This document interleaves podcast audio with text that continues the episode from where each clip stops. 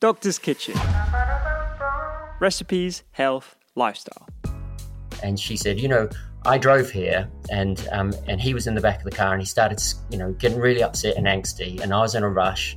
So I, I grabbed a, piece, a packet of crisps from the front seat and I chucked it over the back to him. And he sat in the back seat and it calmed and quieted him down. And he came in the buggy through the, this door and as soon as he uh, got here, he handed me the crisps and he went straight for that satsuma. And the director of public health said, "Yeah, I saw him do that. I saw him do that." And she said, and "She said I've got an older son who's nine years old. He was never part of this project. He would never do that." He said, "My this one, this one is a veg and fruit and veg advocate." He advocates for fruit and veg. He asks me, where's the fruit and veg uh, in this snack or in this meal? He talks about fruit and veg all the time. My older son never does because he never had access to this project. And I turned to the director of public health and said, by the way, I didn't pay this kid to do that, right? nothing to do with me. He did that all on his own. Welcome to the Doctor's Kitchen podcast show about food, lifestyle, medicine, and how to improve your health today. I'm Dr. Rupy, your host. I'm a medical doctor, I study nutrition, and I'm a firm believer in the power of food and lifestyle as medicine. Join me and my expert guests where we discuss the multiple determinants of what allows you to lead your best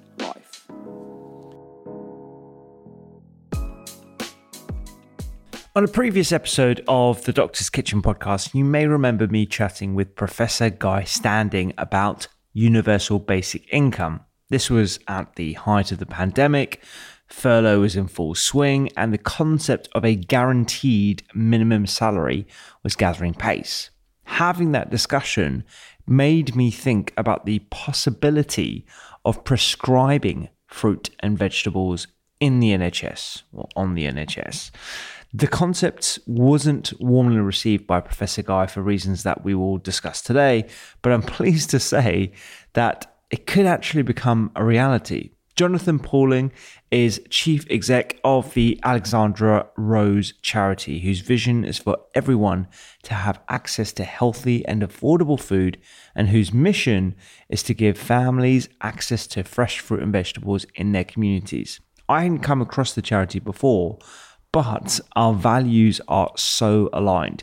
It was founded in 1912 by Queen Alexandra and established to support Londoners in poverty. Inspired by a priest in her native Denmark selling roses to raise money for charity for those in need, Queen Alexandra brought the idea back to the UK.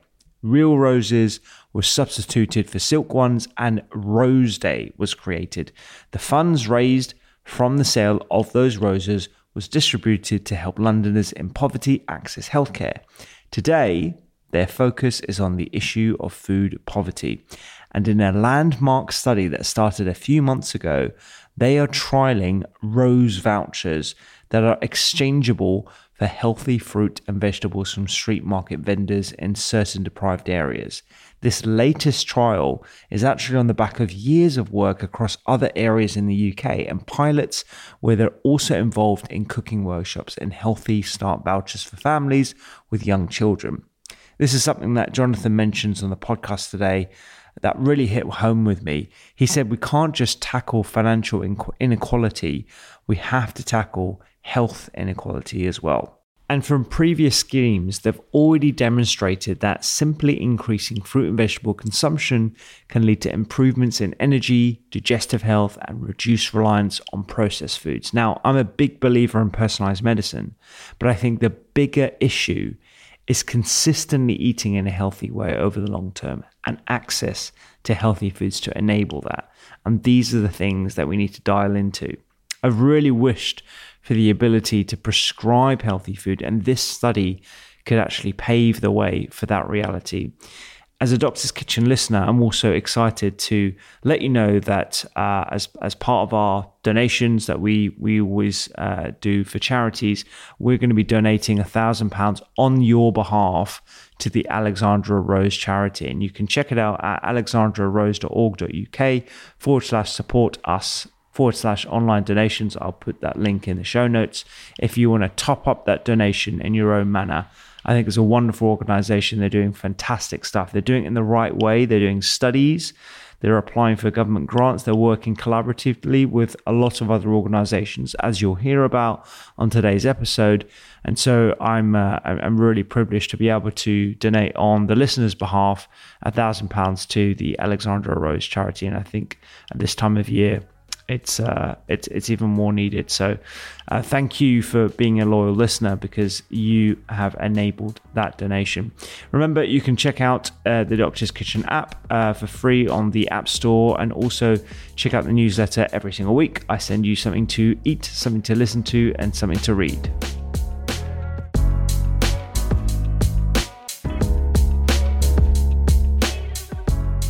Before we get started, here is a quick word from the people who make this podcast possible.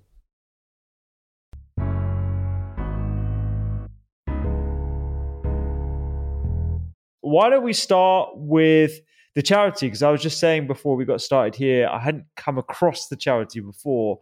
Uh, so, do you want to give us a little intro into into the, the background of the charity, and then we can talk specifically about this wonderful uh, study that you guys are, uh, are doing. Thanks, Rupert. Yeah, sure. I mean, I, I quite often say to people, we're uh, we're we're like a charity startup, um, uh, albeit one with 110 years of history and a royal patron. So um, the history goes back quite some time, but the work that we're doing currently is is brand new and we think really innovative. Um, uh, the history of the charity is it's actually a royal charity. It was connected to the royal family because it was founded by um, Queen Alexandra in t- 1912. Um, and at, at, the time, it was set up to um, support access to healthcare for people in London, um, particularly before the NHS. Um, actual ac- access to healthcare was a real challenge for people living in poverty. And so they set up a fundraising drive to support access to better better medical attention and care. Uh, and the charity went along very successfully until uh, 1948 when the NHS was developed. Um, and then it turned its attention. It had this huge fundraising mechanism, and it said decided that it would continue raising funds and distribute it to small charities across the UK. And that went on very well for, for many many years. Um, and the charity, you, you know, used to have quite high profile, especially in the 50s and 60s. But it sort of went into a, a slow and long decline, I would say, um, as uh, the development of sort of single issue charities grew in the 80s and 90s. You know, uh, it, it found it difficult to sort of really categorize what it was, what it was about and what it stood for. So in around about 2012, the charity decided to um, you know circle the wagons and go well do we either wind the charity up or do we look for a new mission? And they asked themselves what's the equivalent uh, dynamic to what was happening in 1912 that queen alexandra saw? What was the equivalent dynamic today? And they came to the conclusion that the sort of confluence, if you like, between uh, diet related ill health and food insecurity or food poverty in the United Kingdom, and the fact that you can be in a situation where you're sometimes skipping meals just to make sure that your kids can eat, um, uh, but at the same time, you might be suffering from diet related ill health, where, whereby it might be type 2 diabetes, it might be overweight or obesity, cardiovascular disease, all of these things associated with bad diet. But so because when you're when you're you don't have enough food quite often but when you do have food the kind of food that you have access to isn't necessarily great for your health and well-being. And so they said well what can we do in this space that's not being done um, currently? And we looked uh, to the united states uh, where there was some similar work going on, where they'd come up with an idea of doubling the value of people's food stamps. And uh, the food stamps is a huge part of the welfare system in the United States. Around about a third of families and, and individuals are in receipt of food stamps, but they're not always being spent on the healthiest of food. Uh, so they said, how can we incentivize, you know, more consumption of fresh fruit and veg? What, what if we doubled the value of these vouchers of these food stamps? Um, and and but to incentivize it we said you can spend it on fresh fruit and veg from local markets. And we thought that was a really great concept and we wondered if it could be brought here to the to the UK and that's sort of where it all started. And around about 2014 the charity did its first pilot. A very small intervention in Hackney. And the only equivalent that we have to food stamps in the UK is uh, a program called Healthy Start. So, Healthy Start is a government program for pregnant women and um, families with children under the age of four. And it's all about prioritizing good nutrition within the first four years of a, of a child's life, because that's actually the most crucial point in their development. So, we know there's a huge evidence base that if you uh, uh, that the first 1001 days of a child's life has a critical importance and critical impact on their future life chances. And that's from everything around socialization education but food and nutrition is really important. And we're already seeing that you know in the statistics out there around about 20% of kids arriving at school in reception either overweight and obese so the problem has started within those that early year setting, uh, and so we decided why don't we see if we match the value of um, Healthy Start vouchers with our own voucher, um, which is all about uh, access to fresh fruit and veg from local markets and independent retailers. So we did a pilot in Hackney, around about 45 families. Uh, we worked with Ridley Road Market, which is a fantastic street market in the centre of Hackney, and we partnered with local children's centres. These are places that are that are um, that were set up um, to to support early years development in areas where there's high levels of um, of uh, of poverty. Uh, and so those centres engage the families who might be either at risk of food insecurity or have diet related health problems.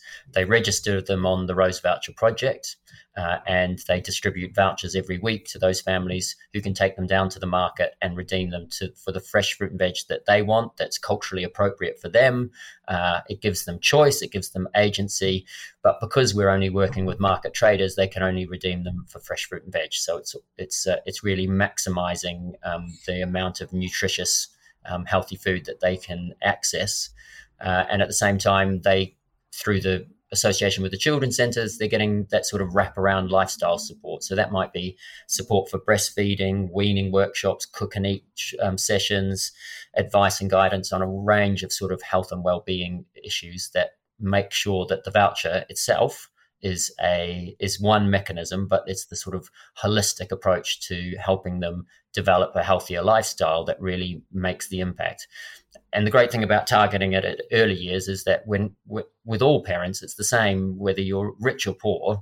Um, when you become a parent, first thing is you don't really know what you're doing. So you're much more open to support and advice and guidance than you than you ever are really in your life. And you go out and seek it because you're like, my God, what am I doing here? I have no idea. And uh, and those children's centers are just full of professionals who can provide you with all that advice and guidance. And when they engage you on the Rose vouchers for Fruit and Veg project, there's a sort of this moment of going, oh, well, you know, my nutrition and my child's nutrition is important. And here's the sort of the financial incentive to be able to do something about it. Because we know that um, one of the biggest barriers to accessing a healthier diet and, and adopting a healthier lifestyle is the cost. Um, calories from unhealthy food are three times cheaper than calories from healthy food in the UK. So it's a rational economic decision when you've got very little money to spend that you spend it on calories that will easily and cheaply fill you up and give you the, the energy that you need, but they're possibly not giving you the nutritious and nutrients that you need to have a healthy lifestyle. Sorry, I've just I've just rabbited on there, haven't I? So apologies for that. No, no, that's great. I'm just like sat, sat here or standing here, nodding my head along, thinking, a, this is amazing. This is sick. And B, how on earth have I not heard of you guys before since you've been running in, tw- in 2012? And and I, I worked in Hackney as well. I, I've been an ambassador for uh, Made in Hackney, the um uh the the the, the charity for for years now. Uh, and and done some sort of like I'm sure you guys have uh, probably worked together in the past. We've, we've worked with Made in Hackney on a number of occasions. Great, fantastic organisation, by the way. Really great um, people to be involved with. Um, so we're we're still kind of small. So we started with 45 families in Hackney. We probably support about 250, 300 now. Um, uh, it's a it's a it's a very targeted project, um, and uh, and it's it's delivered through those partner um, children center organizations. So it's really about you know making sure that we engage the, the, the people who can benefit most from from the program. In saying that, I mean we we started with that small pilot, then we started getting interest from other local authorities. So we rolled out into Lambeth uh, in 2015. Uh, and then um, some sort of uh, the interest sort of developed with national funders, and they sort of set us the challenge. Actually, they said, you know, that this is all well and good. Uh, this is a great project, has excellent impact in improving um, uh, health and well-being in early years. It's increasing consumption of fresh fruit and veg, which is an, a key indicator of improved dietary quality. Uh, but London is, you know, it's a special uh, environment. Uh, there's, you know, it's uh, it has a very diverse population, more open to fresh fruit and veg, perhaps culturally than than um, white working class communities in the UK who have the lowest consumption of fresh fruit and veg of any population in the UK. Um, and they said, you know, how, how would this work outside of the bubble of London? And and I sort of said, well, look, if you give me some money, I will go and test that for you. And uh, they were very obliging, and so we did an expression of interest in 2016 uh, to see uh, if there was interest outside of the uh, out of outside of the London bubble. And uh, we had 14 cities and towns from around the country apply from as far afield as Belfast and Northern Ireland, Cardiff, Exeter, um, uh, Liverpool, Brighton. Uh, and so we, we we went round and visited what we thought were the you know the top candidates, and out of that we chose um, Barnsley in South Yorkshire and Liverpool. So that expansion started in 2016 outside of London. The project works really well um, in both locations.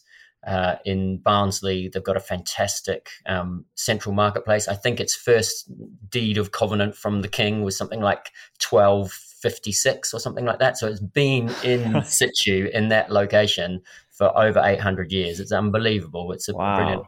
And, and quite often I, I tell people who um, who are interested that I, I going to Barnsley Market is like going to La Boqueria in um, in Barcelona, uh, except instead of all the little stand up espresso bars that you find um, scattered throughout La Boqueria, um, you've got uh, a, a cafes selling milky tea and a bacon butty instead. But the you know the range and diversity of produce is, is fantastic, and the vibrancy is amazing.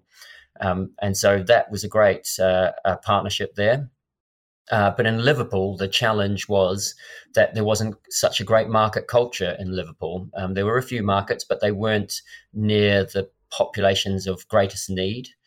Uh, and and so what's been brilliant about the project in Liverpool is that they have um, they have a, a, fruit and veg bus and it's a bus that has on on uh, inside of it has a, um, a, shop. You walk into the bus and you can purchase your fruit, fresh fruit and veg, and that bus drives around to all the areas of Liverpool, some of which are you know like seriously are food deserts, right? So there are, these are large swathes of of of housing of of neighborhoods where it's physically very difficult to access fresh fruit and veg because there aren't shops, there's not supermarkets, and the nearest supermarket is across you know a very busy road. Um, you either need a car to get there or you need to walk with your pram and your buggy a long way. So uh, so bringing fruit and veg into those communities has been has been a, a, an amazing thing to be involved in.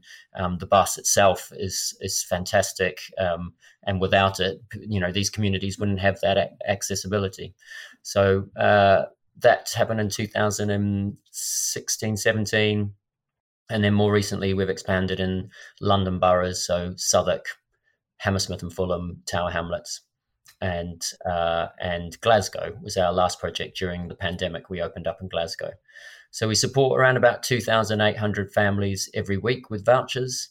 Uh, that that um, big um, golden sign that you can see behind me uh, is our one millionth voucher that we gave out on Hammersmith and Fulham Market uh, in September last year. Since September last year, we've done 600,000 vouchers. So you can sort of see that it has. It took a long time to sort of really get going and really catch on. So it took us eight years to do a million, and it's taken us another year to do six hundred thousand. So the scale of it is developing quickly. Uh, and and so we are we are just in this process of starting to put our head above the parapet and starting to talk more broadly about what we do. But most recently, the the development of a new uh, two new pilots in our work, which is uh, fruit and veg on prescription, working with local GPs and local community health practitioners that gave us an opportunity to go out more widely to to the public and to the media to sort of to showcase um, a new and innovative approach to improving access to, to healthy food. So. Uh, I think that's probably what how you heard about us is the is the press release that we put out about that piece of work.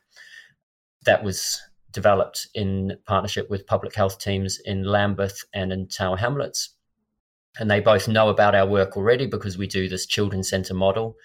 But for, for, for many years, we've been aware that the voucher system that we work with early years could easily be transferable to many different groups outside of that age category. So there are many people who are struggling to access a healthy diet. Um, that financial barrier is one of the key um, barriers, and one of the the, the the things that's missing most from their diet is fruit and veg. And we knew for a, a long time that we'd seen the, the success of this work overseas. So, again, back in the United States, they've been piloting fruit and veg on prescription since around about 2014. Uh, and uh, there's some similar work in Australia as well on a small scale. We wanted to bring that to the UK, um, and been, I've been sort of touting the idea around to various people. Uh, and eventually, um, someone took uh, the idea, both Tower Hamlets and, and Lambeth public health teams um, commissioned us to set up two pilots, which we have done in the last sort of uh, four or five months. Yeah, that's that's epic. I, I wanted to. I'm glad you brought up the the US as an example because I I didn't want to gloss over this. Did did I hear this correctly? A third of people in the United States are utilizing food stamps. Is that correct? Yes. So um, they don't call them food stamps anymore, and I would need to give you the, you know, you'd need to research the the exact um, name of it. Um, there, are, uh, it's a nutrition program. I think it's called SNAP. Um, is the a- acronym, but I can't remember what it stands for. But it's it's a nu- nutrient nutritional um, program in the US. This is I mean, you, have got to remember the United States is a huge agricultural nation, um, much bigger agricultural nation than the UK. Uh, it has one of the most subsidized food systems in the world. You know, they are all about free trade internationally, but when it comes to their food and farming sector, they are not free traders at in, to any stretch of the imagination. They they subsidize their food system um, massively. Um, but what had uh, has been the case, I think, since the end of the Second World War is that they've had these food stamps as a part of the welfare system. And I think that fits in really well with the sort of American mentality, which is, oh, we're not going to give you money, um, but okay, well, we'll give you some, we'll give you some, uh, uh, uh, some st- st- uh, vouchers, stamps that you can that you can exchange for for food because the welfare, the safety net in the US is much uh, isn't as uh, as wide and supportive as it is in other Western countries, uh, and so it's always been tied to the Farm Bill in the US, and to some degree. Um, so they know that these food stamps are mainly spent on um, on US agricultural products because a huge amount of the production and consumption is is uh, is homegrown in the US because their agriculture sector is so big. Um, but what's exciting there is that they've seen the innovation in trying to incentivize healthier choices with these with this incentive program, and uh, they uh, have actually allocated around about 250 million US dollars to um, to programs similar to ours, where they are incentivizing fresh fruit and veg consumption specifically um, from local distributors in local markets. So uh, I, I, think that's, you know, it, it's partly to do with this very unique American dynamic around food stamps, but also partly to do with the, the people who are driving this sort of incentivization of fruit and veg over there have been very clever. They've lobbied central government and they said, well, look, if it's been spent on fresh fruit and veg, that means it's going back into the pockets of American farmers. So why don't you give us a chunk of that money and we will distribute it to the to the populations who need it most to address not only a income inequality, but also a health inequality. And that's the key here is that it's it, that you know uh, in the past that they were giving food stamps to to alleviate income inequality, but those food stamps were exacerbating health inequality. So now they've reversed it and and they're trying to incentivize consumption of you know really good, nutritious, healthy food. Yeah, yeah. Uh, uh, uh, thanks for clarifying that. I think that's super important because uh, when I think about food stamps, I think about uh, essentially food banks where they just have pretty much ultra processed food that's available for people to just pick up and stuff using their vouchers. Um, just dialing into the actual vouchers that you've been piloting um, since 2014 uh, in in Hackney. W- w- what does a rose voucher look like? How much is it for? And how do you work with the market vendors to um, to to uh, exchange them? Well, they look a little bit like this. Actually, I, have written on this because I was writing notes to myself about something I can't remember. So excuse the writing oh, yeah. across it, but that's that's the rose voucher for fruit and veg. Um, it's uh-huh. uh, it's very colourful. Um, you'll see, you notice that it has a, a barcode along the bottom there. So most traditional market traders in the UK are still cash-based economy. They, um, they, they, some of them have card machines, but many, many um, don't use card machines. and predominantly, you know, the, the biggest users of cash in the UK are people in from low-income communities um, and older communities as well. And so, what when we set this up, we were really aware that we didn't want to create a mechanism that changed the way that traders exchange the exchange took place on a market. We wanted our families to feel confident in using their voucher and feel like they didn't stand out or they didn't delay transactions on the stand. So, so we designed this in in, in consultation with um, with families. Actually, our, our, trustees had some sort of much more corporate branded looking thing uh, in their in mind, but when we road tested it with the families. They were like, no, we want this. We want bright colors. We want it to look lovely. Um, I quite often call this, you know, it's very quite simply, we, have created the, the, a Bank of Alexandra Rose charity. This is a uh, a um, it's a currency. Uh, it's a conditional currency. You can only spend this currency on fresh fruit and veg, but it is a currency, and you can redeem that currency at the Bank of Alexandra Rose charity. Um, the uh, the vouchers, you take your vouchers to the market trader you pick the fruit and veg that you want they're all one pound denomination so you can you can shop around you don't have to use it all at that one trader you can go from trader to trader based on what they have best. You know one one might specialize in fruit one might specialize in south asian veg one might have african and caribbean produce. You know you can just walk the market and choose where to spend it. But the trader takes it like cash like any other trader stuffs it into their uh, into the front pocket of their um, of their of their belt, their trader belt, um, and the exchange is as smooth as if you were using cash. Then, when the trader has a moment uh, of quiet on his market stand, not normally doesn't normally happen because they're very busy. So generally, they take them home at the end of the day. They all have a mobile Bluetooth scanner they can plug that into their phone, into their laptop, or into their um, tablet, and they just scan the barcode. goes into our. Um, we've created a digital platform, a web, web application. Get, uh, all of the data goes into that, and when they've um, scanned all of the vouchers, they just press request payment, and that sends a message to us. And the most important thing about that is it doesn't slow down the um, the transition of cash through the business because they are very hand to mouth businesses on uh, in many occasions. Uh, they um, they take cash in the day, they go to the market that night and buy more produce, and then they come back onto the stall the following morning with that fresh produce. So we needed to make sure that the that the speed of cash flow through their business wasn't interrupted.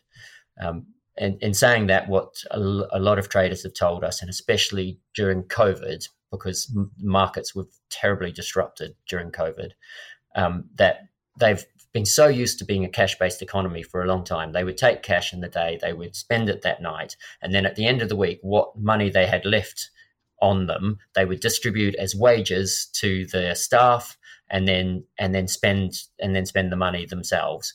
Um, what many of them find is that they some they don't need to touch sometimes that money from the vouchers that goes into their bank account, and then they turn around at the end of a month when there's been a lot of rain or snow and the, and trade has been slower. They look in their bank account and they've got this nice cushion of of um, of income that they haven't touched, and it allows them to sort of uh, to ride out the vicissitudes of of what what trading in an open air environment is often like, um, it can be up and down depending on the weather, interrupted by things like COVID, interrupted by um, by by lots of different uh, challenges that they face. So I always say that our theory, we have a theory of change in, in the charity. You know, we we want everyone to, uh, we want people, uh, families on low incomes to have better health and well-being um, via access to um, nutritious fruit and veg. Right. So that's one very obvious uh, end end goal of our charity.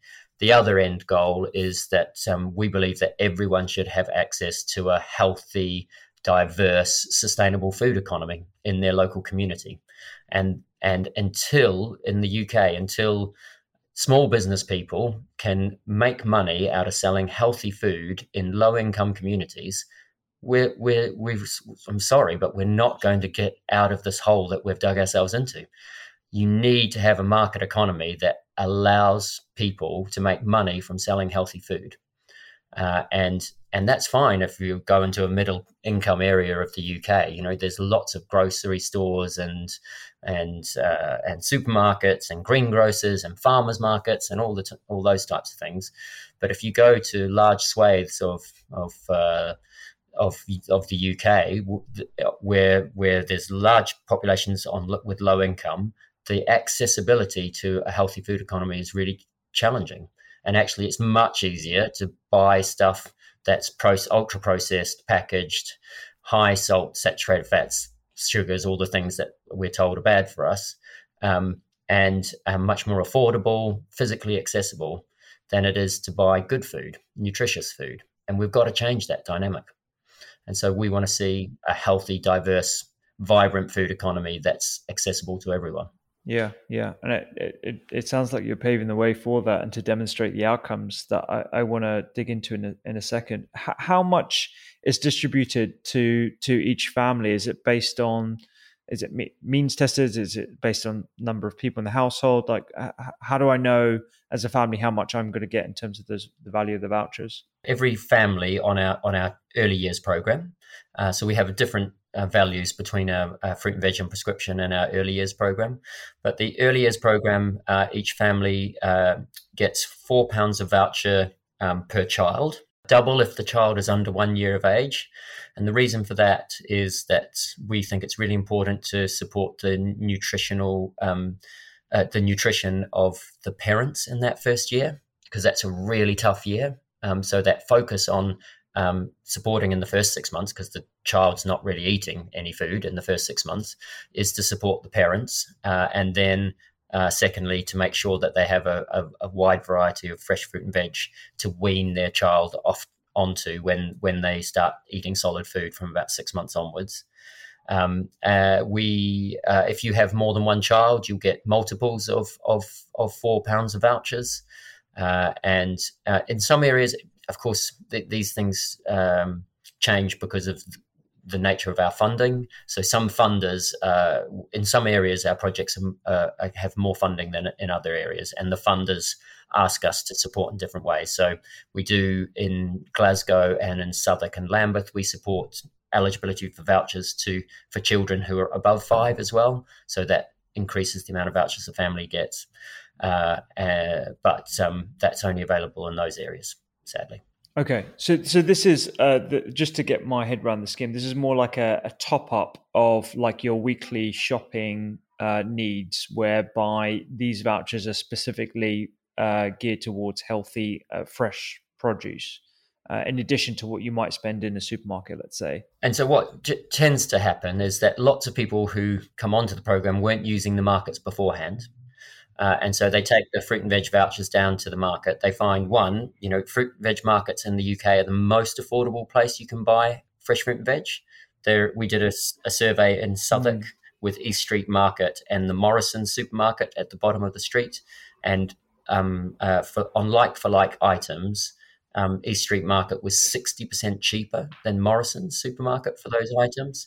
Wow. So families go, they start using the vouchers on the market stall, they realize the value for money that they get. They quite often dip their hands into their own pockets to top up their spending. And we've got evidence from, from economic impact surveys that we've done that the traders tell us that customers spend their own money and our Rose Voucher families tell us that they often spend their own money on top of the vouchers. But then they also realize that the local butcher on that um, street market is much cheaper than the supermarket. They find that the clothes stall that they meet on that market is cheaper than where they've been buying them at Asda or or or at um, New Look or wherever they might be shopping. Um, and so they start using them their discretionary spend in the market instead of going back to the supermarket. So that's again that's having that flow on effect for the economic benefit of the wider community. It's the vouchers aren't just going into the into the bellies of um, you know making allowing families to access nutritious food to go into their bellies. It's um, putting money back into local economies, which are in the poorest parts of the United Kingdom. So it's actually driving economic. Um, vibrancy of, of those communities at the same time which in the end because food poverty right is only a subset of poverty overall poverty so, so this project is also, um, I mean, I'm not claiming that we're solving poverty, right? But it's actually it's putting money back into local economies. It's it's it's keeping small businesses. It's giving them extra income, which then flows on into their employees, the people that they pay. We also during the pandemic, because markets, um, so the fruit and veg tra- traders were allowed to keep trading because they were a essential food item, but all the rest of the market had to shut. So all of the incidental footfall that you would get from a fully operational market disappeared overnight. And we've had numerous traders tell us that if it hadn't been for the vouchers during that time, their business would have gone under. So we know that we've made sure that people's businesses have been stabilized. We've made sure that local jobs and employment has been has been um, has been uh, safeguarded. Uh, and we hope as we scale that the economic impact of the project just becomes greater. Yeah. And, and, and given that um, the, the charity's mission is to, uh, to, to, to make a dent in diet related illness and, you know, to, to, to reverse those sort of root causes, what, when looking at the study, um, that's now in eight locations, I believe. You, you, you named a few of them earlier. What what are the specific outcomes that you are measuring to ensure that you are making good on that on that mission? What what kind of parameters are we looking at? Sure. So, I mean, I think the first thing, the first caveat is it's it's really hard to prove health um, uh, changes from from from diet alone. Um, uh, you know, attribute attribution is very is very is very difficult. So what we what we do know though is that there are really key indicators of improved nutritional quality. So we really look for that improved um, uh, the evidence of that uh, improved dietary quality. So we look at, of course, first and foremost, increased consumption of fruit and veg. So we measure, we do baseline surveys with families to find out how much they currently eat before they go on the program. And then we survey them six months later to see how their consumption is going at that point in time. We look at the range and diversity of, of food because one of the key things is that you need a div- diverse range of food. You know, you can't just eat, you know, if you just eat carrots and oranges and that's it, that's not going to necessarily um, give you the full range of nutrients that you need. So we look at um, diversity. Then we look at it, the impact on um, wider food behaviors. So what's your consumption of um, uh, snacks, unhealthy snacks, sweets, um, sugary drinks at the start of the program? What's your consumption of those um, uh, food types after six months? We look at uh, cooking behaviors. So how many uh, uh, meals do you cook from scratch um, uh, before and after? Um, how many takeaways are you eating before and after? And then we do qualitative um, workshops. And I suppose qualitative workshops is where the stories start to come out. So all of those are kind of indicators, but it's the stories that tell us um, whether it's actually having, um, you know, noticeable health benefits. And so we always structure those workshops as really conversational. We don't lead them at all. Uh, we um, we we try and let um, people's stories come to the fore naturally, and we've been doing it for eight years. And I, can tell you one clear story, which just comes time and time again, and we never ask for it. It's not on any of our um, uh, evaluation forms. Is around bowel health. So people will tell us they'll go they'll start a conversation, go, "Well, I feel lighter," and you go, "Oh, good, that's good. What do you mean lighter?" Well, you know, I just feel I feel I've got more energy and i am much lighter. And then and then someone else will, go, oh yeah, I, I, feel that too. And and then slowly it comes out, you know, I'm going to the toilet a lot more easily. And then someone will go, oh my god, yes, my son, and this this has happened a number of times. My son, two year old son, is was on constipation medication. Right? Can you imagine a two year old has to take medication for constipation? What's going on with their diet? And then they say, six weeks after we started the Rose Voucher Project, he's no longer on the medication. So that that um, uh, feeling of of improved bowel health is a story we get time and time again, and that's a you know a key indication of higher um, fiber content in your diet, improving the your your um, uh, you know your your digestion system. Uh, so that's that's great. Um, yeah, and we look for self-reported health and well-being, stress, anxiety, mental health, all of those re- reports because you know this is the challenge. And okay, we haven't even really touched on the cost of living crisis in our conversations yet today. But when you're on a low income, uh, life is incredibly stressful. You have got so many more concerns and worries and anxieties than somebody who is well off because they, there is so much more to worry about. You know, if you're not sure how you're going to feed your kids when they come home from school today, that creates stress and anxiety. Now, just you, you take out all of the things that we put into our body. Uh, probably one of the biggest health de- determinants is stress and anxiety. The more you know, the your the more stress and anxiousness, anxiety that you have, the worse your health will be. Uh, and so we look for a direct correlation between we've given you some extra money to spend on food to, to ideally to make you healthier and happier but now you're actually a little bit more financially secure. So other reports that come back is i now have money to spend on new shoes for my kid. I now have money to buy the book for school. I have the all of those things uh, i think are, are attendant health benefits from the project because i think poverty itself is a drag on people's health. Uh, and yeah, so that's that's something that we see all the time: reports of uh, improved mental health, less anxiety, less stress.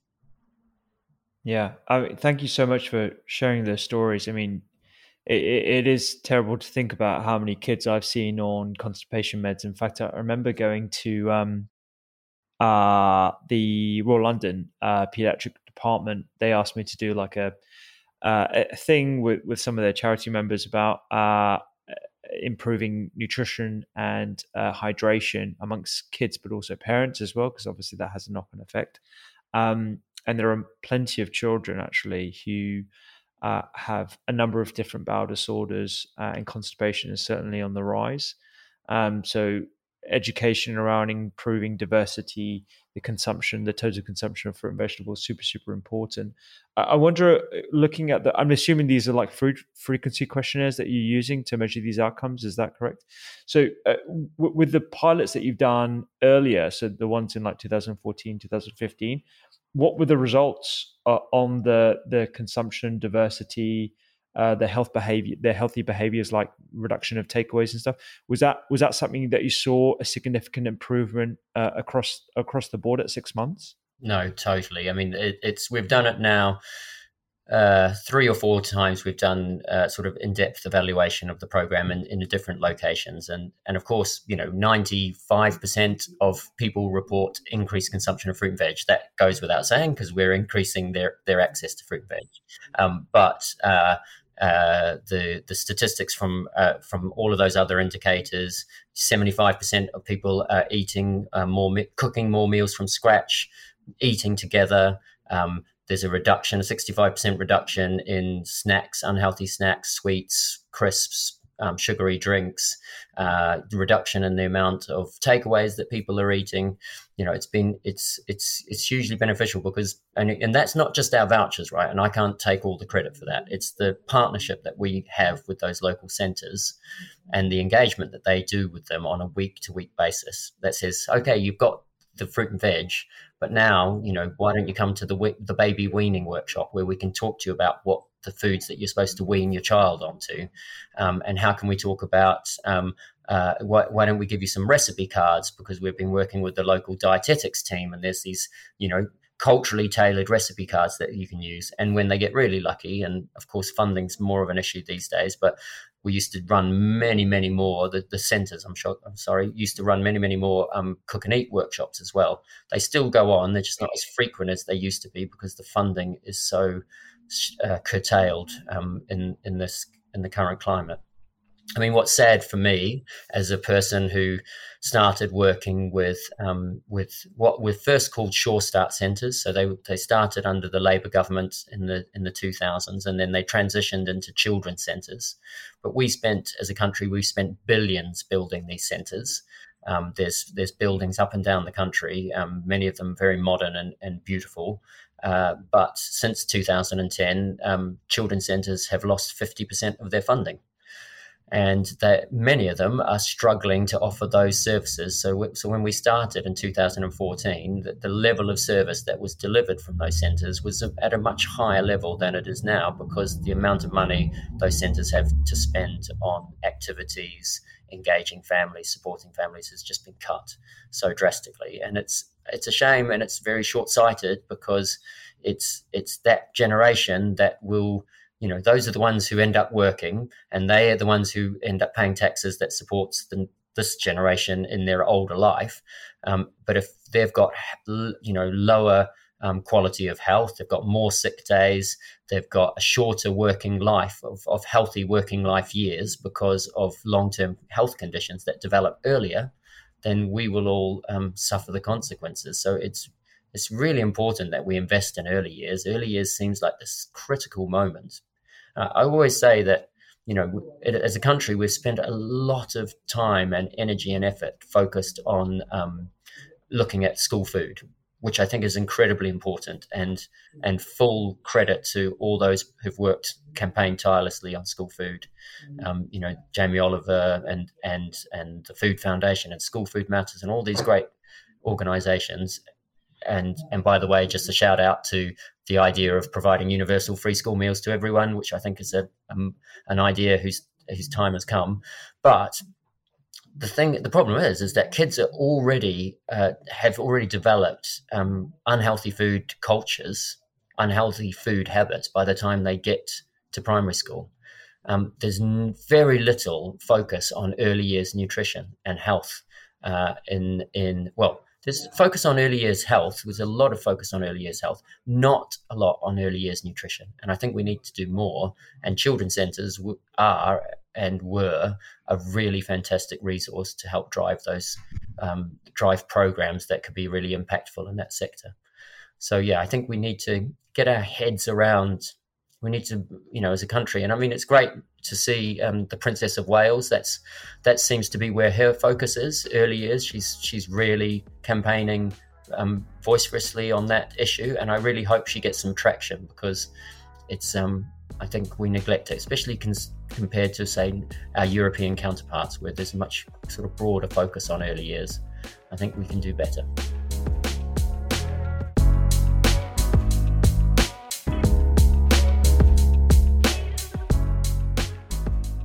Yeah, I mean, what you mentioned at the start with the, the first thousand days, I mean, that, that's had a lot of attention, particularly uh, in those, I think it was Amsterdam, was it, if I'm remembering the uh, the study that was conducted on, on the remo- making very simple swaps to what kids were drinking and the effect on uh, obesity outcomes and all the rest of it. And I think generally there is a wider understanding and appreciation of the importance of um, prenatal nutrition, postpartum nutrition, um, and uh, those those critical foundation years for for kids. Um, uh, it's interesting you mentioned the workshops because I think you're right; they need to go hand in hand. It's not as easy, uh, although I wish it was, just to give people better access and better availability of uh, fresh produce, you also need to teach them about how to use it. And uh, I'm not too sure if you know any stats about the number of people who lack kitchen facilities in their own home. I, I, I gather a lot of families just have microwaves and, and, stuff. Is that something that you're you're you're across as well? This is the terrible thing: is that many families don't have the you know the the cooking equipment and kitchen setup that that that you would be ideal for promoting a a, a better better nutrition and a better diet.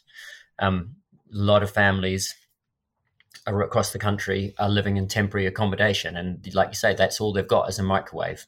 Um, they don't have a hob, they don't have an oven, they don't have pots and pans because they're in temporary accommodation, and these things aren't provided. Uh, it's it's a it's a real challenge. We work with some refugee communities um, who are living in hotels, um, and their food is provided for them by the hotel, but it's it's mass produced. Um, it's not culturally appropriate. And what they've told us in, in a recent evaluation session, they just said this is the voucher is so important because it's the only part of our food that we control, that we have power and agency over. So we can buy the cultural fruit and veg that that we're used to from from where they're from, um, and and they can do with it what they want to do with. Although they don't have much cooking equipment, they can create what they can with the limited resources that they have. Um, so yeah, that's that's just the, the nature of um, some of the difficult and challenging situations that people are in. I mean, I do think I suppose I've got to say because it's a per, per, personal bugbear of mine to a degree. I think I think uh, you know people in low income communities they know they know what a healthy diet is, right? I think I think it's a misnomer to think that the poor just if they knew how to cook, they would they would they wouldn't be in this situation.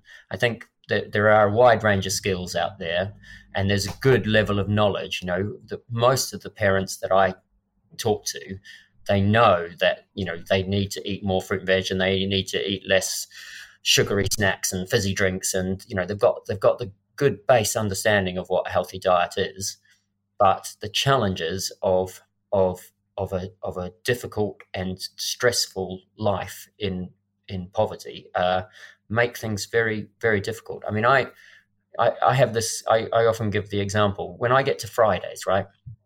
Oh, quite a busy job. It's quite tough running a charity that addresses food poverty and food insecurity during a COVID and a cost of living crisis. It's been a rough couple of years. I get to Friday, and on Friday afternoon, I go, you know what, I'm just going to go down to that local shop and buy that chocolate brownie. And then I get home on a Friday, and I honestly, I, I hardly ever drink Monday to Friday. I get home on a Friday. The first thing I want to do is crack a beer.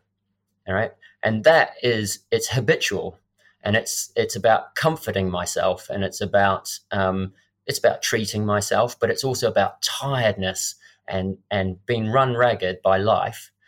Um, but that's I only get that on by Friday, right? And that's my one day a week normally of feeling like that. Um, when you're living in poverty and you have the stress and anxiety of what you're going to do from day to day, that that that urge just to feel like you can comfort yourself with something or I'm going to eat that because I don't have to put any effort. You know, I'm running here, there, and everywhere to manage my family, working two or three jobs. I get home, I don't have time to cook. I can just chuck that in the microwave or in the oven and and it'll fill everyone up and my kid will turn around to me and say, Thanks, mum, thanks, dad, that was delicious. Of course it makes sense that's the choice I'm going to make. And it's cheaper. Right? So it's it's it's it, it really they're in a very difficult bind. But by giving them a little bit of financial support through the vouchers, giving them the you know so suddenly you've got this fruit and veg in the house. You've got to do something with it. You've got to eat it. You've got to try. It gives you the impetus to go actually i might put a bit of effort in and and make something from scratch for the kids tonight. Um, we we had we held a um, a really nice um, visit by a director of public health from uh, Lam- uh, from Southwark Council and uh, the cabinet member for um, for health and adult social care in Lambeth as well, and they uh, Southwark, and they came to um, the centre. And of course, we wanted to put on a bit of a show, so I'd asked the centre, you know, make sure that there's some families there to talk to, and um, and you know, get, book us a room so we can have space to talk. and I arrived, and the families were there, uh, and but one family arrived late, and the woman has a disability, so she'd driven, and um, and I saw her walk in, and the kid had a bag of crisps in the in the buggy, and it was like, oh. And um and, and anyway, then we're all talking, and everyone's sharing their stories, and some really beautiful stories coming out. And then the and then the the, the, the this suddenly I realized this kid was sitting on the floor with a satsuma and eating it, and uh, and she said, you know, I drove here, and um, and he was in the back of the car, and he started, you know, getting really upset and angsty, and I was in a rush, so I, I grabbed a piece, a packet of crisps from the front seat, and I chucked it over the back to him, and he sat in the back seat, and it calmed him, quieted him down, and he came in the buggy through the, this door, and as soon as he uh, got here, he handed me the crisps and he went straight for that satsuma. And the director of public health said, "Yeah, I saw him do that. I saw him do that." And she said, and "She said I've got an older son who's nine years old. He was never part of this project. He would never do that." He said, "My this one, this one is a veg and fruit and veg advocate. He advocates for fruit and veg. He asks me where's the fruit and veg uh, in this snack or in this meal. He talks about fruit and veg all the time. My older son never does because he never had access to this project. And I turned to the director of public health and said, by the way, I didn't pay this kid to do that, right? nothing to do with me. He did that all on his own. If I, if I if I could have paid him to do something like that, I, I would I would pay him every day of the week. But he he didn't. He just did it all on his own, and that just shows you the power of access of, of, of changing what happens week to week in your diet just changes your predilection predilection for what you what your taste buds what what you sense. And of course you still like sweets and chocolates and crisps. We, all do. That they're you know they're beautifully designed to appeal to our palates right? But once you've gorged yourself on that as somebody like myself and probably like yourself who are into health and into well-being you know you just start to cry. Oh, i love an, a fresh cut up a fresh orange or a crunchy carrot or a red pepper. You know you feel like that. But if you if you haven't been opened to those experiences, if you hadn't had that as part of regularity, you you're not going to demand it. Yeah, yeah. That kid demands it.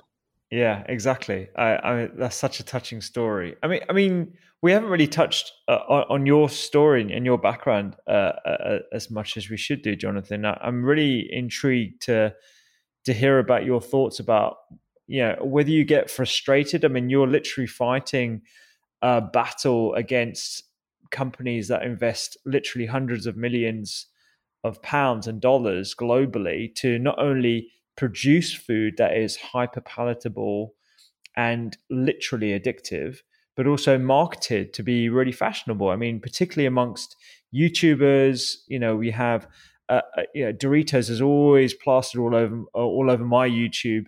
Uh, I know I could I could name a string of other sort of confectionery items that again are, are targeted at the youth of today via means that are always evading government controls, and so it seems a bit pervasive, you know, to for for for kids at such an impressionable age to sort of gear them to all the things that you know probably me and you grew up with. I mean, I'm not too sure we, grew up, but in, in me growing up in the UK, I can name all the sweets. I can name all the crisp packets. I can name all those like wonderful items that like remind me of my childhood.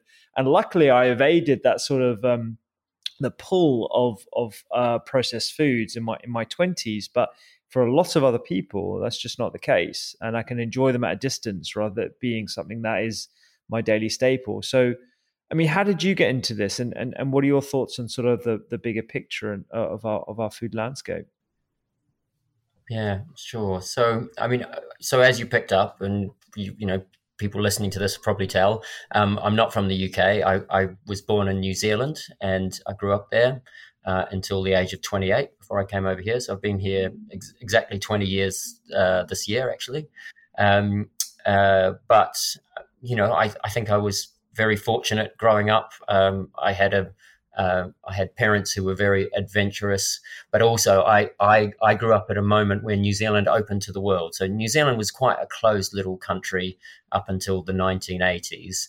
Uh, and and meat and three veg. That was it. You know, like you just had you had your real staples. You ate a lot of lamb. You ate a lot of um, roast dinners. You had very um, very plain food, and the government controlled it very strongly. Actually, um, you know, the dairy industry was very powerful. So in the 1970s, you had to have a prescription from your doctor to get margarine. because they just did not want to let people have access to margarine. So it, it was it was a prescribed product. Um, and in the 1980s, we we massively liberalised our economy, uh, and uh, and New Zealanders flew the coop as well a lot. They they travelled around the world, and um, as I was growing up, that generation who travelled the world started bringing back food um, uh, and uh, and and this sort of uh, cuisine, uh, well, this this food from around the world. Suddenly, you know, you you would go into a shop and you'd find hummus, and you'd be like, "What is hummus? And what is falafel? And what is, you know, and and and sushi?" And but it just boomed, and it was it was very surprising to me when I came to the UK in in 2002. Actually, I thought, apart from London, London's an incredible sort of diverse um, food culture, but the rest of the UK, I found the food culture really um, lacked diversity and lacked um, uh, inspiration. I was I was really shocked, and that's something that's changed quite massively over those twenty years. I, I see much more uh, uh, diverse food culture everywhere I go in the UK. But New Zealand went through a sort of blossoming period, and I think um, I benefited from that because my parents were very open minded about the world and started bringing things home. And uh, you know, I remember them bringing avocados home for the first time and going, "What? What is this? What is this avocado?" Um, and uh, and croissants and you know, just funny things that you just take for granted now. But it was all new. And then in my uh, in my twenties, I think you know you you you you very open to the to wider world. And my friends started exploring issues around food. I had friends who became vegetarian. I had friends who became vegans. Um, i became really interested in the politics behind food. That's what really got me. It suddenly struck me that there was this political undertone to our food system uh, and I I became very interested in it. I thought about um, regenerative agriculture, organics, sustainability, uh, and and when I came to study at university, I, I I, I sort of looked at the global political economy of agriculture, and I said, "There's something." There's a dominant system here that's not working for for the planet or for the health of people, uh, and I wanted to see uh, I wanted to look at the, a, a, microcosm of the global political economy in New Zealand, and I wanted to look at what would be possibly a healthy green alternative to that. So I, I looked at the New Zealand dairy industry, which um, following that deregulation that I talked about in the 1980s, New Zealand is famous for its sheep, right? Everyone talks about how many sheep there were. There used to be 60 million sheep and 3 million people. That's the, that's the story we all grew up with. Well, actually, after liberalization, all of that, a large swathe of that sheep farming became unprofitable because it was all subsidized by the government and they dropped all of those subsidies. So the sheep farmers, a lot of them went out of business. Um, and then the invisible hand of the market started to play its part, and people went, well, actually, the thing that makes more money per hectare um, and is easier to do is um, is dairy and producing dairy products to sell to the world. And there was a bigger appetite at that time. You know, places like Asia, China, Indonesia. Um, were all opening up their um, uh, dietary needs, and dairy was becoming a bigger part of that. Uh, and so the New Zealand dairy industry di- uh, diversified and grew at a massive scale. And so when I wrote my dissertation in 1998, uh, well, no, more to, like around 2000, the dairy industry uh, was the major cause of pollution in New Zealand's Riverway it was leaching nitrates into the soil. Um, it was um, was the biggest contributor to greenhouse gases, uh, and it was it was it was the thing that was damaging New Zealand's environment and actually ruining its clean green image, which it loves to sell to the rest of the world, but sometimes it's not exactly the reality. Uh, and so I wrote about that, and then I looked at um, sort of local what I thought were like a wonderful small microcosm of an alternative way of doing things. Um, very, very uh, uh, rose tinted glasses view of the world uh, as you do when you're younger. Um, and I looked at uh, community gardens in my hometown in Christchurch and looked at how they drew in community, worked with people, grew healthy food, did it sustainably, did it locally. And I thought, you know, why can't the food global food system the dominant political economy of the food system be replaced by this beautiful, lovely, um, uh, wistful, um, uh, yes, rose tinted glasses view of of community gardens in my hometown of Christchurch, and um, and it just fascinated me that whole writing that whole research, looking at it from from a global perspective, looking at the history of our agricultural production. I mean, the, this fascinating thing is that we're only been agriculturalists for ten thousand years, right? It's a really recent thing, and what I love, like agriculture, is the, the, the two words, like it's culture the way you produce food, your relationship to product, where you source food, the production of it is your culture. It's agriculture, and so the way that we produce food at the moment is shaping our culture and shaping it not necessarily in the healthiest and definitely not in the most sustainable way. So I suppose that comes to another area that we're we're really focused on, um, which is the biggest challenge I think that we that we face. We're, we're partners on a national program called um, Bridging the Gap. And when when we first set the program up, what we did in Hackney was we partnered with a really fantastic organization called Growing Communities, which is a um, organic farmers market in um, Hackney, been running for over 20 years. M- amazing organization um, as well as Ridley Road. And we thought, well, we'll give people a choice about where to redeem their vouchers. And, you know, surprise, surprise, people chose Ridley Road because it was more culturally appropriate, more diverse, and, and more affordable. But the aim has always been well no my desire has always been how do you how do you square that circle if you like how do you how do you make good healthy food that is both good for your for the for the people, but good for the planet. So climate and nature friendly food accessible to people on low incomes. And so this national program called Bridging the Gap is a partnership with us and sustain the Alliance for Better Food and Farming and growing communities to look at what is what is the fin- what are the financial mechanisms mechanisms that you could that you could um, put into play to help bridge that gap between climate nature friendly food and people who need access to good food right now. Uh, and you know, it's it's this quite the strange dynamic that we have in the UK. You've got sort of almost two very dynamic parts of the food sector. You've got loads of people on one side, hugely focused and motivated to feed people in poverty who are suffering from food insecurity right now. So the the the the, the mushrooming of food banks across the country, the the plethora of food surplus food um, interventions that you can see um, in the UK today. Fantastic um, organisations providing a really important emergency service, but not necessarily um, with uh, with a focus primarily on on on good nutrition. It's just about making sure that people get fed, which at the moment is incredibly important, right? And then on the other side, you've got this middle, higher income uh, community who are really passionate about good, local, sustainable food, pr- food provenance, and and sustainability. But the price of that food is really, really high. It's been enjoyed by a very small niche, um, and and it's it's very yeah, it's very middle class or even upper middle class because it's it's it, because of that niche and expensiveness. Um, but it's a very dynamic piece area of work, and there's some fast, fantastic stuff going on there. How do you? Because the challenge is right. We're facing a climate and nature emergency, and uh, and the food system plays a huge part in that in that problem. And most of the world's population are actually on low incomes, right? So, if we can't create a food system whereby climate nature friendly food are available to the majority of people, then we we won't we will fail in addressing one of the key root causes of climate change.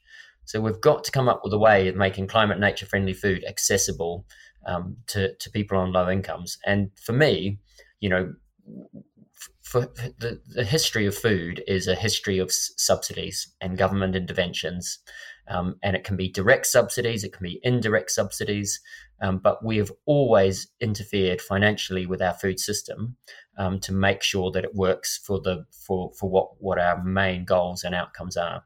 And that's why we created food subsidies. It's why we had um, food uh, food stamps during the war and the, rationing. We had food rationing, sorry, during the war that went on right up into the fifties um, because you know w- when you need to prioritize your food system, the government needs to intervene. And so what we're trying to do with bridging the gap is is to show what type of financial mechanisms could work to make that food, climate nature friendly food, accessible to all. And one way we think is you put the financial incentive rather than subsidizing farmers directly, you put the subsidies in the hands of consumers. But that subsidy can only be spent on climate and nature friendly food. So we're looking at ways of piloting that. So that might be a classic rose vouchers for fruit and veg project in partnership with the farmers market in an area which is a food desert. But if we bring the market to that area, give the vouchers to the to the community, then they can start affording that that food. That farmer and that farmers market gets the income that then goes back into the farm and increases production, increases the financial viability of that um, of that enterprise. So that's really exciting. Um, it's, it's, still in its infancy. Uh, we, we only we only secured the funding around June this year, um, but we're we're developing ideas. We're looking for people who've come who've got some bright ideas to come forward and partner with us. Um, so yeah, if any of your listeners are interested, that, that um, sustain the Alliance for Better Food and Farming, the people to get in touch with, and and bridging the gap is the name of the project. That that that sounds epic, and I've uh, I've been chatting to Thomasina Miers actually about her um, plans around regenerative farming uh, and how to encourage uh, governments to adopt uh, organic produce as part of public sector uh, procurement. So the ingredients banks and stuff, and you know, ensuring that whatever our spend is, a certain part of that is ring fenced for these particular farms that have climate at, as one of the pillars in which they produce food. So, and I agree with your sentiment about you know the history of food and it being a collection of subsidies uh, that are geared towards our sort of common goal. You know, I think before it was protective and more sort of like domestic economy, and now it can be geared towards other grander um, uh, ideas around climate change. It, it's interesting, um, especially especially now we're talking about the cost of living crisis. I interviewed um, Professor Guy Standing uh, a, a couple of years ago uh, he's a huge proponent of universal basic income, and I proposed this idea of why I thought fresh food, uh, healthy food, should be free. Um, he actually pushed back uh, quite a bit. He said, from his experience in doing these tests, these infill tests, uh, it comes back to that idea that you mentioned earlier about the your locus of control, your feeling of control, and his idea was actually instead of giving uh, uh, vouchers that have a, uh, a, a, sort of mechanism around them, sort of limitations on where and what you can spend on, uh, encourages more of that sort of feeling that gives people less stress, less anxiety in, in conditions, particularly of uh, f- financial deprivation. I wonder how you would would sort of tackle that pushback if if maybe Guy said that to you about the the the healthy food scheme and the voucher scheme that you have what what what kind of ways in which do you, would you push back against that idea I mean, first of all, I you know I just need to say I think universal basic income is a fantastic idea. I think the the the challenge that we have around um, diet and nutrition, I think a lot of things would need to change within the food system to make universal basic income the the thing that would solve our our diet related ill health and uh, uh, uh, um, problems that we're facing and the climate and nature emergency. At the moment, giving more, giving people more money is really important, and I, I you know, I would encourage the government to, you know, I'm really glad that they're going to uplift benefits uh, in line with inflation. Uh, um, uh, I was very disappointed when they took the twenty pounds uh, in, uh, lift uh, uplift out of universal credit last year. I think people do need more money. It's really important. Um, uh, but at the moment, we have a food system, like I said, where the the unhealthy food is three times cheaper than the healthy food. So even if you give people more money, there will always be people that will find themselves in financial difficulties or where money is squeezed. And the thing with food is that it's one of the very few um, uh, areas of your budget that has elasticity, right?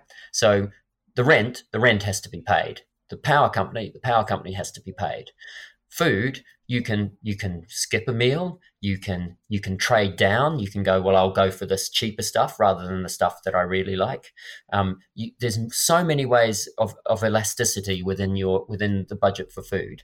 And so what would happen if we had universal basic income but still had the food system that we currently have is that people would con- continue to make a rational economic decision which is to purchase the stuff that's cheap and easily available um, to, to, to fill themselves up, to make their kids happy and satiated. Um, and, uh, and unless our food culture has changed, we would still have the same diet um, related ill health problems. So I would argue that at the moment, these vouchers, these are all about incentivizing a change to our food culture where good food becomes the norm, where good feed, food retail, where diverse retail economies become the norm.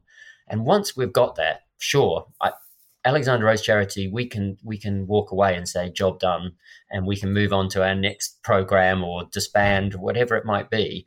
Uh, you know, it'd be really be wonderful to be in a place where we didn't didn't need um, uh, financial incentives for fruit and veg um, to, to, to support communities, and and that's this amazing world. This almost goes back to my you know my youthful university studies where we live in these in this utopian food culture, almost those blue zones. They always talk about those blue zones, don't they? Where you know where everyone eats lovely fruit and veg and fresh fish, and uh, but only small amounts of good quality protein. You know when the UK does that, then of course universal basic income will be the will be the thing that's that stops poverty, and um, and it won't matter that um, there's there's not vouchers for fruit and veg because the food culture of the country will be a completely different one. But that ain't going to happen soon or quickly or easily. And what we need is a financial incentive to try and turn this oil tanker around of our food system to fin- to to financially incentivize it to go in a different way. Um, and and I think I think that putting the money, I think what's great, and you go back to your your your your academic whose name I've forgotten, um, but go back to him and say that um, that this is going to be a great interim step for universal basic income because it is giving people more money. This is the Bank of Alexandra Rose charity going directly to people's pockets, but it's incentivizing a change in our food system that we definitely need to have happen into uh, so that when universal basic income finally comes, that it will that it will won't have any detrimental effect on um, people's um, uh, diet, or that that won't be having the effect on the diet. The food system and the food culture will still be having the impact on their diet. Yeah, exactly. Yeah, and I think that that idea of food elasticity is a really important concept that listeners should take take away because I think the way you frame that makes makes total sense. And I should have some roundtables with people who are generally forward thinking and thinking in the same direction, but might have nuances within their perspective. Uh, when we start filming the pod again in in the studios, uh, I'd love to invite you on and and uh, get you to chat to Professor Guy Standing and a few other people from different perspectives actually, because I think this this area is just so so interesting and and discussion around it is um is really needed. I, I want to bring our conversation to a close, although I feel like I chat to you for ages about you know New Zealand and your and your background, your your your dissertations and stuff. It's, it's fascinating. Um, one of the with the with the current um, study that's going on do you i mean it might be quite early but do you have any early sort of indications of what the outcomes are from uh, giving these uh, vouchers to how, how many look at eight locations and how many families are involved in this study? So so we have two programs. We have our early years program and we have our fruit and veg on prescription program. So early years program operates in eight eight gotcha. centres across yeah. the uk and fruit and veg on prescription is operating in two areas um, lambeth and tower hamlets. So we're it's very small in early days. Um, it's uh, 120 uh, um, recipients to begin with, uh, 60 um, in each area. We're working with the Bromley by Bow Centre in Tower Hamlets, who are, um, I would say, one of the most brilliant um, medical um, community health centres in the UK, have been trailblazing for 30 years. Uh, and and they're also at the forefront of the social prescribing movement. Uh, and social prescribing is really interesting because it's it's actually has you know a full-hearted support from central government and and Department of Health. Uh, and it's all about recognizing that the that there are wider determinants to people's health and well-being than just what the doctor can prescribe. Uh, and so, social prescribers, the, the doctor might give you something for your ailment, but the doctor will say, you know, you could benefit because your ailment is related to your lifestyle, to your environment, to your situation. You might benefit from um, engaging with our social prescribers who can help you with issues like housing, debt advice, income maximization. Uh, and now they can say access to healthy food. And so you can go along and get all of that support and get a, a, prescription for fruit and veg, one of our vouchers to take down to the local market. You will also be able to access, you know, you might be referred to a, a gardening club, a cooking workshop, um, and, and, other sort of stuff. Um, you have recipe cards and all of those things. And those sessions that you get with social prescriber will all be about prompting and supporting you to make the changes that, that you need. I suppose it's worth saying that the model is slightly different than early years. So we are we're doing we're testing at two levels, and this is based on feedback from our local partners about what you could purchase at the market for the value of the voucher. So in Lambeth, we're basing it on eight pounds per week for the for the recipient. If they have another member of of uh, of their household, they get two extra vouchers for each um, member of household. So if they had, uh, if that was them and two others, they would get a, a, total of 12 vouchers. And in Tower Hamlets, its starting point is six and two extra for every other member of the family. Um, they are in in Lambeth. We're working with a fantastic um, uh, community health outreach program called the Beacon Project, and the Beacon Project uh, was set up uh, during COVID, actually, they started, they, they were set up before then, but they were focused on international health work. And now they've started to look more in their community in South London. And they realized that there are huge swathes of that community that are a little bit um, uh, reluctant to go and see um, medical establishment. They don't present, they don't go see their GP very often. They don't, they're a bit suspicious. They don't, they're not um, inclined to engage with the medical profession until something is really wrong and then they're they're presenting with an emergency. So what they do is they take doctors and nurses out to the community rather than expecting the community to come into the GP practice. So they they've got fantastic outreach programs in Lambeth. One is in a church near Brixton Market. There's one in a place called Community Shop uh, in West Norwood, and on Streatham High Street, they um, they work out of a barber shop. So, you know, people come to the barber shop and they come to get their haircut. And of course, in South London, you come to chat, right? You come to sit around and have yeah, a good yeah. chin wag. and, then, and there's the doctor sitting there going, Hey, do you want me to do your blood pressure? Should we have a chat about? And, and so they, they are terrific. They, they just get out to where, That's and they, they just stop people in the streets. They'll stand outside and they'll stop people in the street and say, Come in, let's do your blood pressure. Let's have a chat about your health. So there, there are other partners. Um, so we're really excited because they're quite different approaches. Bromley by Bow, very traditional, yeah. very innovative, but very traditional medical practice community health centre. And then the Beacon Project, getting out into communities, outreach work, um, you know, location based health practice, which is really cool. Uh, and That's amazing. That's like guerrilla healthcare. I love it. it is. It is like guerrilla healthcare. they they're really terrific, and um, yeah, when you see them in action, they just they have they they are such they they've just got such a brilliant way of engaging people. They don't take no for an answer. They'll talk, you know, they'll they'll talk your ear off before they even say, "By the way, I'm a doctor. Would you like, or I'm a nurse. Would you like to come and get your your blood pressure done?" And by that time, you're already That's sucked great. in, and you, you can't stop them. Yeah, Totally. And so, yeah, we're we're we're doing food frequency diaries. We're doing um, uh, you know baseline surveys, and and then we'll be reporting in six months. Of course, we we know we're nearly three months in. We're already getting some anecdotal um, feedback coming. You know, people are very happy with the project. We had one of my colleagues was uh, at the distribution in West Norwood. People were hugging her.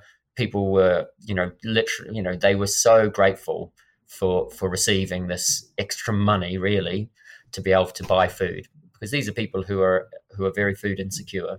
and uh, but it's it's allowing them. To, I was on Brixton Market yesterday with one of the participants. We did a piece for BBC London News, and I was talking to her, and she just said, you know, I, it just allows me to uh, experiment. You know, I don't know what some of this stuff is, but I would never buy it because I don't want to risk not liking it. I don't want to risk cooking it or not knowing how to cook it.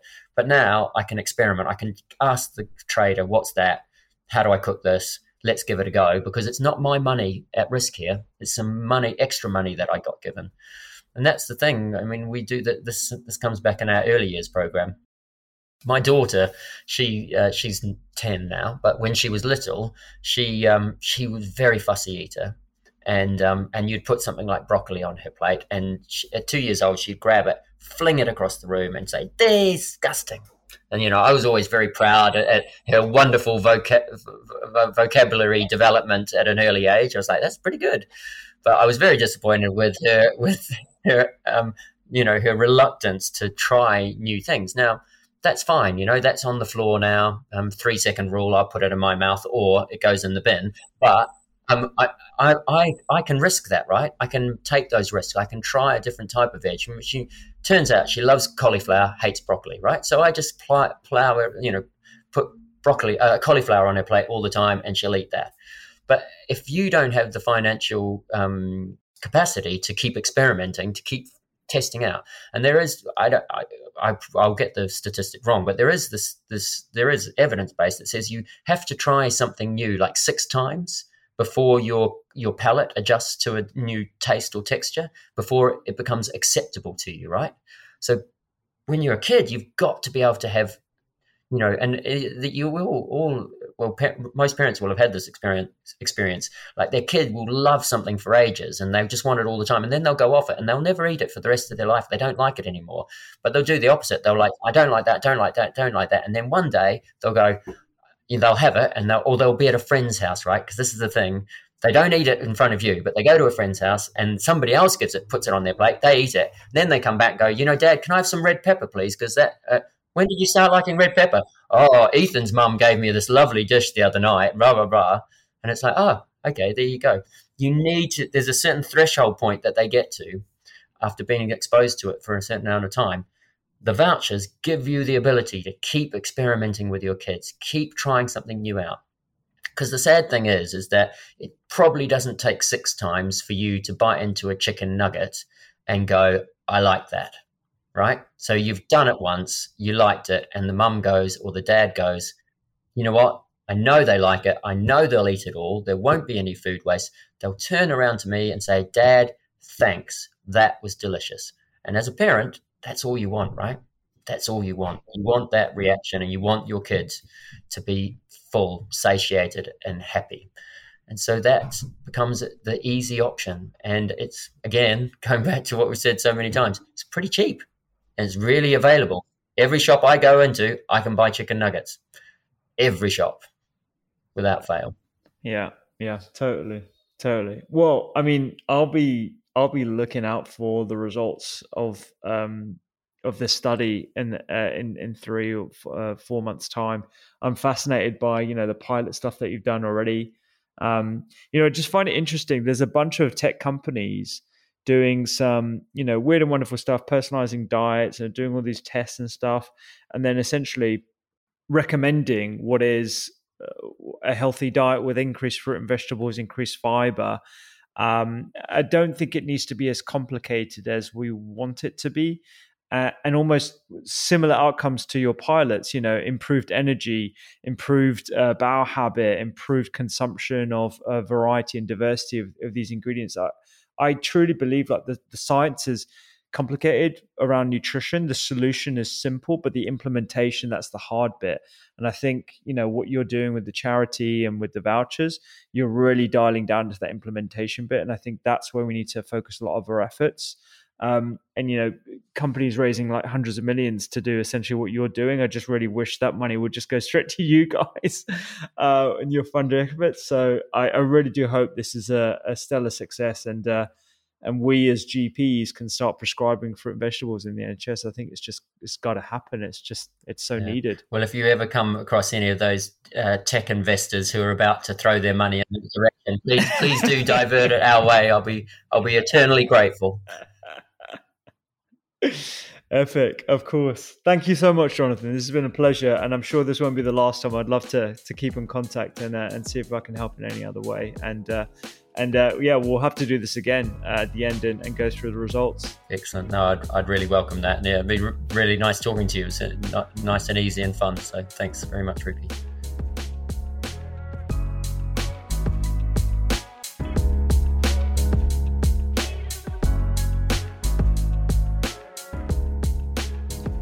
Thank you so much for listening to this week's episode of the Doctor's Kitchen podcast. Remember, alexandrarose.org.uk is where you can uh, make your own uh, online donation. As I said, we'll be donating on your behalf uh, this year. Um, and you can check out all the show notes as well on thedoctorskitchen.com, where you can also subscribe to our newsletter, Eat, Listen, Read. I send you recipes and mindfully curated content to help you have a healthier, happier week. I'll see you here next time.